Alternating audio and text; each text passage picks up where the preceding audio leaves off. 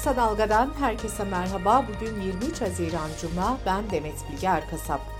Gündemin öne çıkan gelişmelerinden derleyerek hazırladığımız Kısa Dalga bültene başlıyoruz. Cumhurbaşkanı Recep Tayyip Erdoğan'ın imzasıyla önceki gece yarısı resmi gazetede yayınlanan kararname ile 17 bakanlığa 68 bakan yardımcısı atandı. Birçok bakanlıkta en az iki bakan yardımcısı yerini korudu, iki de yeni atama yapıldı. Cumhurbaşkanı Erdoğan'ın yeni anayasa çıkışından sonra gözlerin çevrildiği Adalet Bakanı Yılmaz Tunç, iki eski, iki yeni bakan yardımcısıyla çalışacak. Eski bakan yardımcılarından Akın Gürlek ve Hasan Yılmaz görevlerine devam ediyor.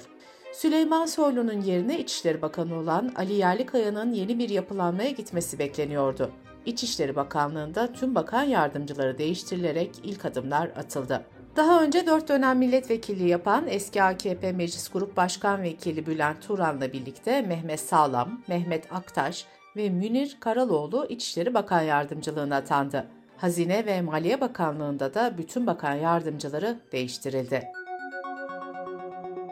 Seçimlerden sonra CHP'de başlayan değişim tartışmaları devam ediyor. 81 il başkanı CHP Genel Başkanı Kemal Kılıçdaroğlu ile görüştükten sonra ortak bir açıklama yaptı.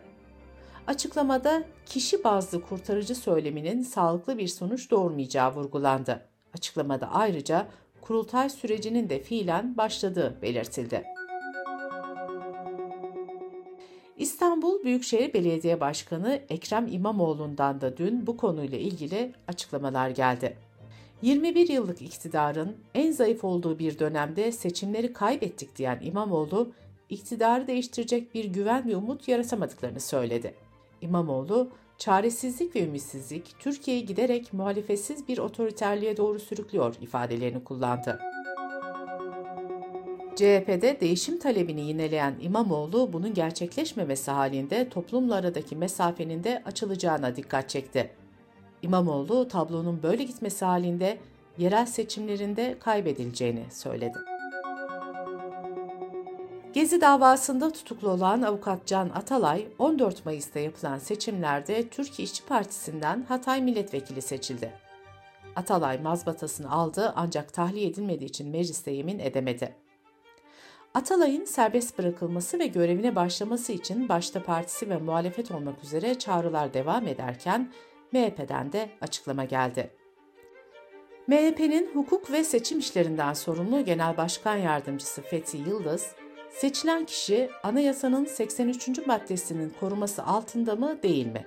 Cevabı geciktirilmeden verilmeli paylaşımı yaptı. Can Atalay'ın avukatları da anayasanın 83. maddesi gereğince tahliye başvurusunda bulunmuştu. Söz konusu madde şöyle. Türkiye Büyük Millet Meclisi üyesi hakkında seçiminden önce veya sonra verilmiş bir ceza hükmünün yerine getirilmesi, üyelik sıfatının sona ermesine bırakılır. Üyelik süresince zaman aşımı işlemez. Öte yandan Can Atalay ile ilgili çağrıların odağında olan Meclis Başkanı Numan Kurtulmuş da açıklama yaptı. Kurtulmuş katıldığı bir yayında çağrılara şöyle yanıt verdi. Numan Kurtulmuş'un onu oradan çıkarıp getirmek gibi bir sorumluluğu da gücü de yoktur. 6 Şubat tarihli Maraş depremlerinden sonra olası İstanbul depremi de gündemdeki yerini koruyor. İstanbul Büyükşehir Belediyesi Genel Sekreter Yardımcısı Buğra Gökçe'nin paylaştığı verilere göre depremde İstanbul'da hasar görmesi beklenen tahmini bina sayısı 207 bin. Bu binaların %95'i yani 196 binden fazlası Avrupa yakasında bulunuyor. Hasar görmesi beklenen her 3 binadan biri 2000 yılından sonra yapılmış. Anadolu yakasında ise hasar görmesi beklenen tahmini bina sayısı 10.790. Tüm Türkiye'de pandemi döneminde hayata geçirilen ve bütün önlemler kaldırılmasına rağmen uygulanmaya devam edilen gece birden sonra müzik yasağı Turizm Merkezi Antalya'da kaldırılmıştı. Benzer bir karar İzmir'de de alındı. İzmir Valinin kararına göre kentte müzik yasağı kapalı mekanlarda saat 4'te başlayacak. Karara İl Müftüsü ve İzmir Ticaret Odası Başkanlığı şerh düştü. Türkiye'nin diğer kentlerinde ise müzik kısıtlaması devam ediyor. Kısa Dalga Bülten'de sırada ekonomi haberleri var. Hafize Gaye Erkan'ın başkanlığını yaptığı Merkez Bankası Para Politikası Kurulu politika faizini 650 bas puanlık artışla %15 düzeyine yükseltti.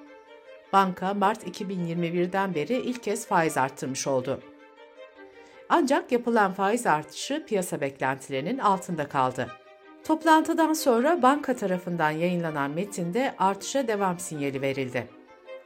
14 Mayıs seçimlerinden sonra ekonomi yönetiminin yenilenmesiyle Hazine ve Maliye Bakanlığı'na Mehmet Şimşek, Merkez Bankası Başkanlığı'na da Hafize Gaye Erkan getirilmişti.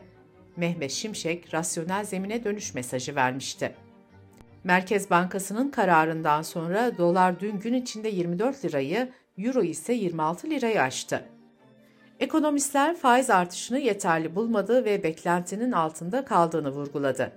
Ekonomist Mahvi Eğilmez, faiz artışını yapısal reformlar izlemezse ikinci senaryoda kalırız ve ekonomiyi toparlamak mümkün olmaz dedi.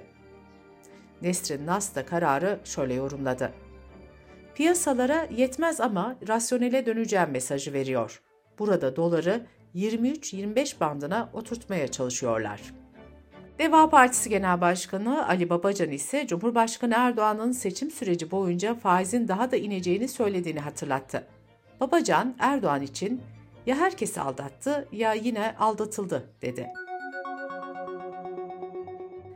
İngiltere Merkez Bankası da politika faizini 50 bas puan arttırdı. Böylece ülkede faiz oranları 2008'den sonra en yüksek seviyeyi gördü. Avrupa Merkez Bankası 15 Haziran'da 3 temel politika faizini 25 puan arttırmıştı. ABD Merkez Bankası ise politika faizini sabit tutmuştu. Hükümetin en düşük memur maaşının 22 bin lira olacağı yönündeki açıklamasına CHP'li Veli Ağbaba'dan tepki geldi. Veli Ağbaba, acaba hükümetin amacı bütün memur maaşlarını 22 bin civarında eşitlemek mi diye sordu. Asgari ücretin 11.402 lira olduğunu hatırlatan Ağbaba, kimse özel sektörde çalışmaz, herkes kamuya girmek için daha büyük uğraşlar verir, dedi. Dış politika ve dünyadan gelişmelerle bültenimize devam ediyoruz. Suriye'de ateşkes ve barış sürecinin ele alındığı Türkiye ve Rusya tarafından başlatılan Astana toplantılarına yeni bir ev sahibi aranıyor. Astana toplantıları 2017'de Türkiye ve Rusya tarafından başlatılmıştı. Daha sonra İran garantör olarak dahil olmuştu. Astana, Suriye'nin de katılımıyla dörtlü görüşmelere ev sahipliği yapıyordu. Ancak 20. görüşmelerin son gününde Kazakistan'dan sürpriz bir açıklama geldi. Kazakistan Dışişleri Bakan Yardımcısı, Astana formatının hedeflerine ulaştığını belirterek üçlü görüşmelerin sonlandırılması çağrısı yaptı. Bakan yardımcısının açıklaması taraf ülkelerde şaşkınlık yarattı. Rus heyetin başkanı sürecin henüz sona ermediğini belirtirken ama Kazak tarafı toplantıların farklı bir yere nakledilmesi gerektiği yönde bir karar aldıysa başka bir yer seçeriz dedi. Litvanya'nın başkentinde 11-12 Temmuz tarihlerinde yapılacak NATO zirvesi yaklaşırken Türkiye'ye İsveç'in NATO üyeliğine yeşil ışık yakması için çağrılar da artıyor. NATO Genel Sekreteri Stoltenberg, İsveç'in Türkiye'ye karşı yükümlülüklerini yerine getirdiğini ve artık NATO'ya üye olmaya hazır olduğunu söylemişti. Benzer açıklama Almanya ve Amerika'dan da geldi.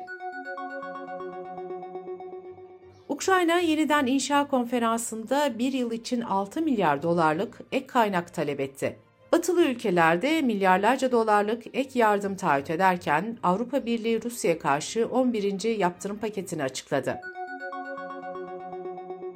Rusya Doğal Hayatı Koruma Vakfı'nın ülkedeki çalışmalarını yasakladı.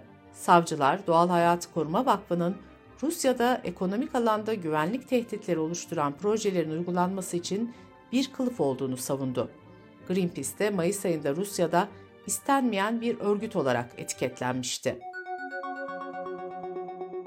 Sudan ordusuyla hızlı destek kuvvetleri arasında 15 Nisan'dan beri devam eden çatışmalar 18 Haziran'da başlayan 3 günlük ateşkesin ardından şiddetlendi. Görgü tanıklarına göre ağır ve hafif silahların kullanıldığı şiddetli çatışmalar yaşandı. 15 Nisan'dan beri devam eden çatışmalarda en az 1000 kişi yaşamını yitirdi, 5000'e yakın kişi de yaralandı.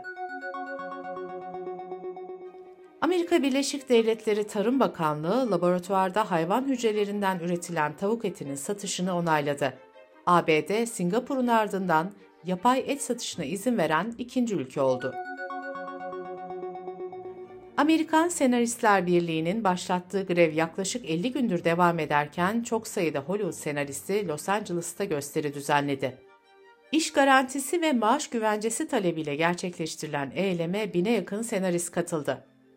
Yıllık dizi ve film üretiminde hızlı artışın yaşandığı son yıllarda senaristler daha zor şartlar altında çalıştıklarını ve bunun karşılığında daha az ücret aldıklarını söylüyor.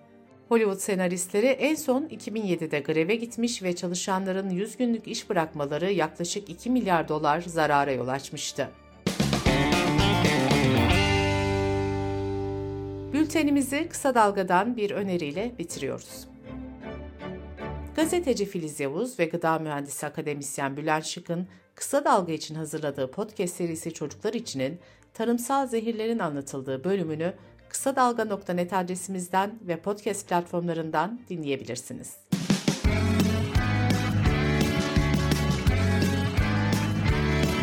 Kulağınız bizde olsun. Kısa Dalga Podcast.